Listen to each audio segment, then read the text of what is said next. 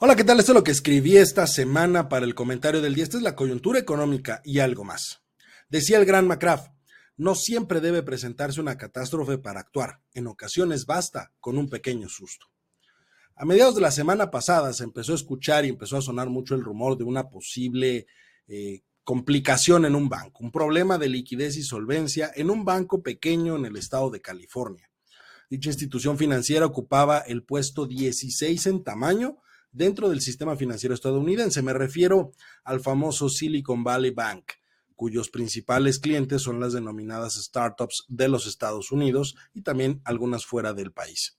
Lo sucedido al cierre de la semana pasada es un claro ejemplo de lo que puede suceder en una economía cuando existe incertidumbre entre los diferentes inversionistas. Sin importar lo que pueda o no decir la autoridad, en este caso es lo que se conoce como un riesgo sistémico el cual surge por problemas de solvencia por parte de algún intermediario o segmento de mercado y provoca problemas en otras instituciones. Solo en un caso extremo podría arrastrar a todo el sistema financiero como sucedió en la crisis de 2008 debido justamente a la alta interdependencia que existe entre los diferentes participantes del sistema financiero, así como la aparición de escenarios de especulación. Sin embargo, no podemos decir que todo fue culpa de algo exógeno al banco. Malas decisiones y malas ejecuciones de esas decisiones llevaron a la institución financiera al punto donde se encuentra en este momento, provocando además un escenario de riesgo sistémico que afortunadamente no se encuentra en un punto extremo, pero sí empezó a afectar a otras instituciones. Por ejemplo, el Signature Bank ya entró en quiebra también el First Republic Bank perdió un 61% al cierre de la semana pasada. El Western Alliance Bank Corporation perdió 47%, el Sions Bank Corporation y el Bank of Hawaii perdieron 25%, mientras que el Pac West Bank Corp perdió el 21%. A pesar de todo esto, muchos analistas aseguran que no existe la posibilidad de caer en un riesgo sistémico. A mi parecer, ya estamos observando el inicio de ese fenómeno financiero.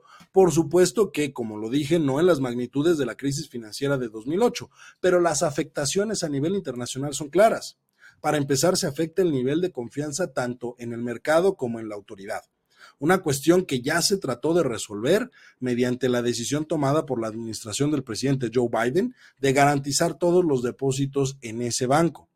A pesar de este anuncio, por ejemplo, en Brasil, la bolsa de Sao Paulo perdió 0.3% y el dólar se apreció casi 1%. En nuestro país, los principales afectados fueron algunos bancos, como el caso de Banorte, que perdió cerca del 6% entre el viernes y lunes.